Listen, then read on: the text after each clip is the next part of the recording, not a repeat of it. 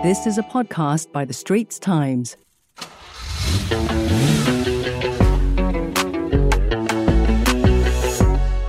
You're listening to COE Watch, a new podcast by The Straits Times. I'm your host, Ernest Luis. Now, a certificate of entitlement, or COE for short, gives you the right to own and register a vehicle in Singapore.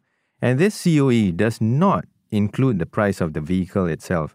But because the COE can cost as much as the vehicle itself, how COE premiums move up or down can have a significant impact on how much consumers pay and by extension, how much transportation costs. Which is why this COE gets many people buzzing or exclaiming, What? Went up? Ah? What? Went down? Ah? And this podcast goes out before the COE tender exercise closes this Thursday at 4 p.m. During the previous April 19 tender, the COE premium for smaller cars up to 1600cc and 130 bhp, as well as for electric vehicles, EVs with up to 110 kilowatts of power, now that crossed the $100,000 mark for the first time.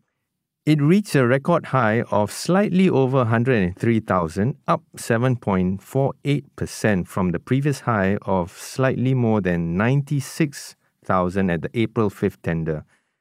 New records were also set in the larger car and open categories.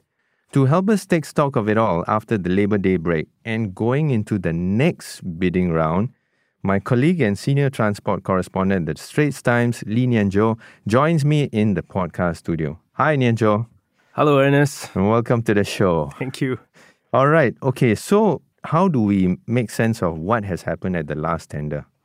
I think first and foremost, the high COE environment is no joke. I mean, if you really talked about a little bit on how it's impacting our transportation costs and really how we're gonna how, how our daily lives are, are affected, right? Mm. And you know, earlier on it says how we were talking about how it's gone up or gone down. Mm, the past 12 months or so, it's been mostly up. Up, Very yeah. few downs. Yeah. Last when we met and talked about this in January, I remember you were saying that it was likely to stay flat Yeah. or at least still going to creep up, and it did creep up slightly. Yes, and my crystal ball developed a cataract since.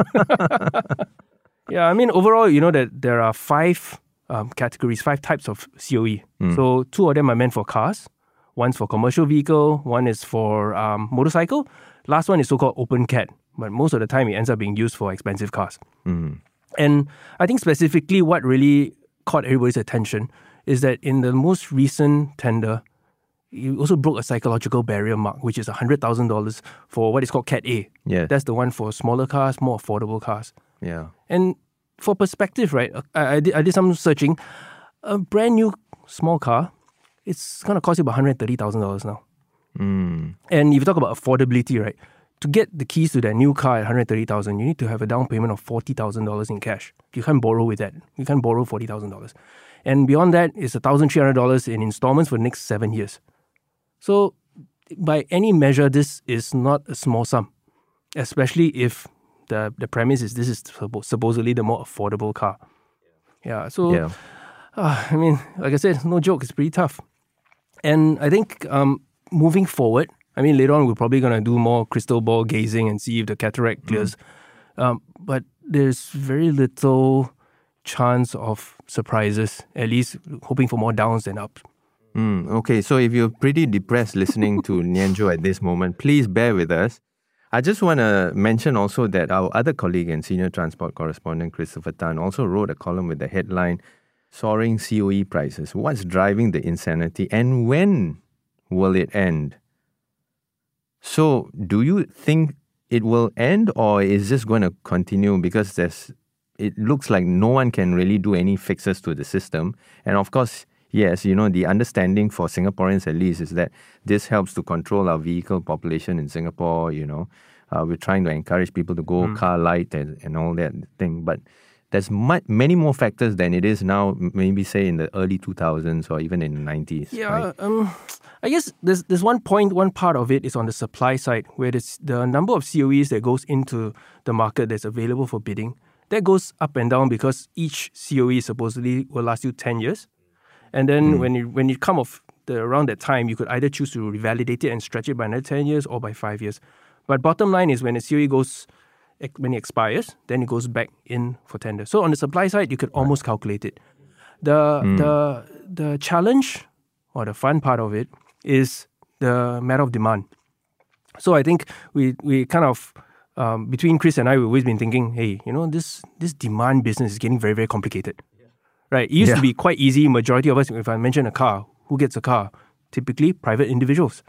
Now, Yeah. at least in the past uh, two years, three years, we would say we tend to industry players tend to point us to, hey, it's the fleet buyers that are doing this because they are, they are, there's a revenue uh, intent to getting that COE, right? Um, if I were to say that the COE goes up by ten thousand dollars, as a buyer, ten thousand is really that oh, it's gone up, right? Yeah. But if you amortize it, if you're a renting a company is renting out a vehicle that costs you ten thousand dollars more, you break it down. Hmm. I think it's roughly over the the lifespan of the COE two dollars a day.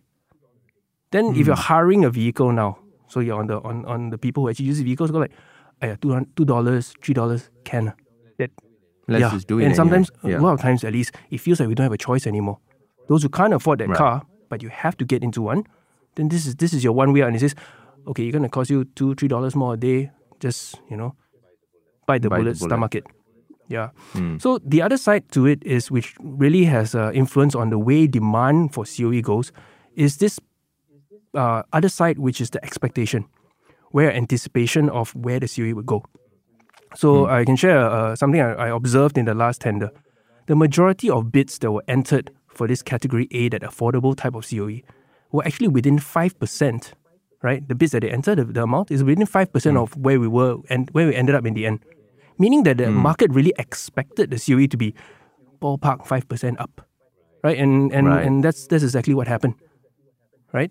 So if they expect the COE is going to continue going up, it becomes self fulfilling, because then those companies that need to put more vehicles on the road, they're going to chase it, right? Right. however, and as they it chase it, up. it will go. yes, creep and up, however yeah. at the same time, and this this is where the, the the cataract analogy kind of kicks in, is that at the same time, private buyers will start falling away yeah. the way I see it is this: the only chance of a buyer that's going to come into the market now for a Cat A car, chances are, besides uh, uh, those who really have no choice and uh, you know giving up their kidneys for it, would be people who are downgrading. You know, we see that in the housing market, right? You downgrade from your condos to whatever it is, and you push up the price in the lower rung. So I think that's the only type of consumer really that's left, Hmm. And then now we're going to have this conflict because then companies are driving up demand, private demand is coming down for this sort of COE. What is the net result? The potential downgraders, you mean? Yes, the From potential- Cat Bs and Yeah, because those who were the non-graders, those who were graded in the, the mass market segment would have fallen out. They'd be like, you know, I, I can't play this game anymore. I've dreamt of getting a car or replacing my car now at this reality of $100,000. Where am I going to find this money from? You know, none of us had this pay rise, right? yeah. Yeah. So, Nian Tjoe, when we look at the next six months or even the next three month cycle uh, from May onwards, uh, what is the foreseeable scenario starting with this next tender on May the 4th? I think we can start with looking in three month cycles first, right? Because based on that, we know in terms of the supply side, the the announcement for the number number of COEs being released into the market is always done in this three month in a quarterly basis. So specific to Cat A, right? That's the COE for affordable cars. Um, we know that there's going to be fewer COEs available between May to July. And what this means is that there's actually 78 pieces of COE less than in the previous three months. And each time, uh, uh, if you work out this 78, because there are two, two tender exercises, you know, there are just uh, 39 pieces of COE less. And this is a reduction of 7.7%. So uh, we kind of briefly talked about it, but when you think about the pricing being high on the demand side, you're going to have people are going to be reeling away, right? You and I are going to stay away from showroom. I mean, you might still go into the showroom and just kick tires, but you know you're not going to buy something, not at this price. Yeah. So uh, on that front, I, I think that on demand side, it's going to be a little bit lower. Okay. The magic or the question here is that is it going to be drop, dropping further than this 17.7 cut in supply? My feeling is on the on the private buyer side, it's definitely going to be lesser demand, Okay. right? But the companies that are still growing their fleet, Right. they would have to continue doing what they need to do. Their business objective is to grow, get market share, get penetration, get stickiness, all the words you can use on it. The fact is, they're going to keep pushing up the demand. Hmm. So, in short, I think it's more likely than not that in the immediate term, maybe in, in the next three months, you're going to see that COE won't fall, right? Won't fall in terms of a plunge. Further down the road, when you go to the next three month cycle, so we're talking about six months, Yes. the expectation is there is going to be some ambiguity in terms of whether the supply will go up or recover or, or wherever we're at. But overall, if you think about it, the way that COE bidding is done, you and I, everybody can see how the, the bidding develops as it nears the deadline, mm-hmm. right, of the four o'clock on Thursday in this case. Yes. So what will happen is that when COE the, the the premium seems a little bit lower, you get people rushing in, whether they are companies or individuals. So what happens is this gives a little bit of support. Even though the market might be weak, we really don't want COEs now. It's too expensive. But hey, I'm going to save ten thousand dollars. I'm going to go in and try. So what I expect, uh, what we all expect really, is that down further down the road, even as COE supply increases, you're gonna find that there's gonna be a bit of underlying support to keep it a little bit higher than what it will be. So hopefully you can go down, but it's not gonna fall. You're not gonna be Yeah. too far away from hundred thousand in three months and six months time. So don't expect that sudden It crash or cannot something. crash. Yeah, Right. yeah. Sorry, more sobering thoughts there. Find us on Apple, Spotify, Google Podcasts, or via the Google Voice Assistant and Amazon Alexa enabled devices. And now back to our podcast episode. Back to my conversation with ST senior transport correspondent Lee Nian Tjoe. We're talking about what he expects to happen at the next COE tender bidding exercise when the results will be out at 4 p.m. on May the 4th. So, Nian Tjoe, how's the force looking for you? Beat or no beat, there is no try. Thank you, our version of Yoda. But let's talk about motorcycle COE premiums now. Uh, as we explained in this show's intro, how COE premiums move up or down can have a significant impact on how much consumers pay and, of course, by extension, how much transportation costs. Right, Nian Tjoe? Yeah, for sure. I mean, we actually mentioned a little bit about how there's a chance that for car buyers at least, there might be those that are so called downgrading from the Cat B, which is for the expensive cars, the big premium cars, to the more affordable ones, right? And you edge out the rest of us. Yeah. So I, I think to some extent, there will be an element of people that are being pushed from cars to motorcycles Hmm. right? Uh, yes, motorcycles are not the perfect substitute for cars, but if you want to be talking about getting around, right, there is demand for motorcycles as a way to get around in terms of you being uh, in charge versus versus using uh, public transport. Okay. That said, right, there's also been um, a lot of demand for motorcycles, specifically from your food deliveries, your last mile. I think we, we mentioned a little bit about this before on how it impacts the cost of our delivered food, the cost of our the things that we order online. But there is also the other problem with it is the fact that how can we say ridiculous the the the, the, the prices have, have gone Yeah. right? I've spoken with riders who said, I bought a bike in 2018, 2017. You know what? If he sells that bike that is now a couple years older, he could sell it for as much as he paid for it. Hmm. The whole difference is with the COE. And here, because the majority of motorcycles, or these working motorcycles, tend to be, you, you get onto these bikes through hire or rental arrangements. Right. So th- what happens is that what it means is that you're basically you don't own the bike. You keep there. There are these lease to own arrangements or whatever which way, but basically you're just paying and paying and paying based on a contract that you set. Hmm. So what we've known is that the rental contracts, the cost of fresh contracts of hiring bikes have actually been on the way up as well. Why? Coming back to it because COE has gone up and has been going up. Hmm. Yeah. So th- this becomes a, a- a bigger problem when you consider that those with the least, or shall we say, the slightly more vulnerable than the than than the others, are the ones that are using these bikes for work. Yeah, because they need to make a living, right? Yes, that's why we call them working bikes. I mean, there are those who are in your cool super bikes and stuff. They're kind of like toys, which is great. I mean, we shouldn't shouldn't uh, just discount them as saying they're not important. But Right. specific for those who are using these bikes for a living, whether even if it is not in the business of delivering your food and your groceries, it's also those that are using it. Uh, a lot of them are just getting to their place of work. I mean, recently I've been doing a lot of stories about bus drivers, for example. Bus drivers don't drive the bus home they get to the to the places where the buses are parked with a motorcycle typically right so if they get priced out then you see the impact on transportation you see the impact on our lives You get more and more difficult Yeah, okay, I mean, that's a sobering thought. So, Nian Tjoe, what are the changes that are going to be kicked in uh, for this tender for the motorcycle COEs? Can you explain to us what has happened? So, um, actually, on the back of uh, the quota announcement on how many COEs will be available for the next three months, starting from May, uh, the LTA also made changes to the way motorcycle COEs, uh, in terms of the bidding details.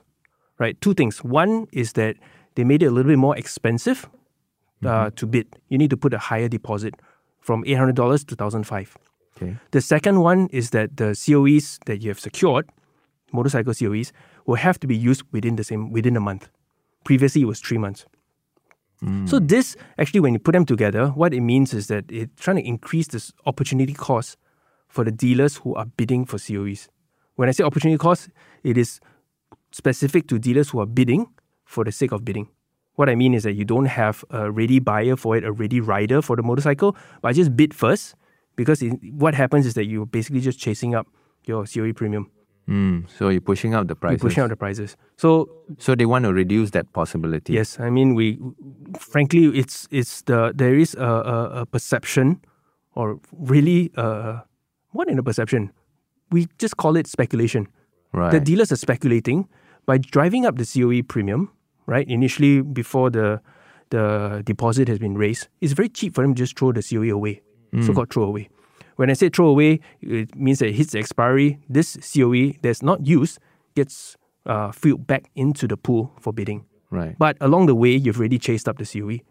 Yeah. Right. And and they just have to pay a little bit of a penalty. Yeah, it was eight hundred. Right. right. now it's thousand five, so it will hurt them a little bit more, and more importantly, because it expires within uh, after a month, right? Yeah. This COE is not wasted. It's not sitting idle for two, three months when the rest of us want the COE.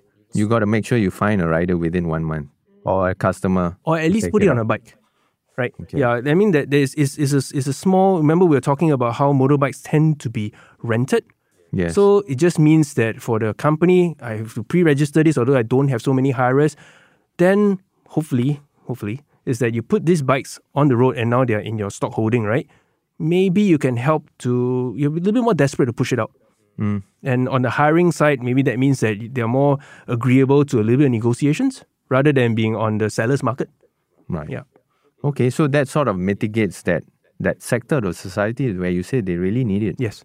For their living or other forms of having to get to their places of work yeah, know, by using I, these. I, I, I, think it also helps helps to tip the balance a little bit in their favor. Right? It gives gives the gives the little guy a bit more chance to, you know, have his way in, in, in life. Uh. Okay, yeah. thanks a lot, Nian Tjoe. We'll see what happens then at the next uh, tender exercise. Yes. And uh, glad to have you on our show to explain all of these uh, uh, happenings and also the, the thinking behind a lot of the, the tweaks and the system as well. Yeah. Thank you. Well, that's a wrap for COE Watch, a new podcast by the Straits Times. I'm your host, Ernest Luis. And if you resonate with the points raised, do share this podcast episode with your friends and family. If you'd like to read more of Nian Tjoe's and Chris Tan's transport articles, there is a link in the podcast show notes below. Thanks for listening. That was a podcast by the Straits Times.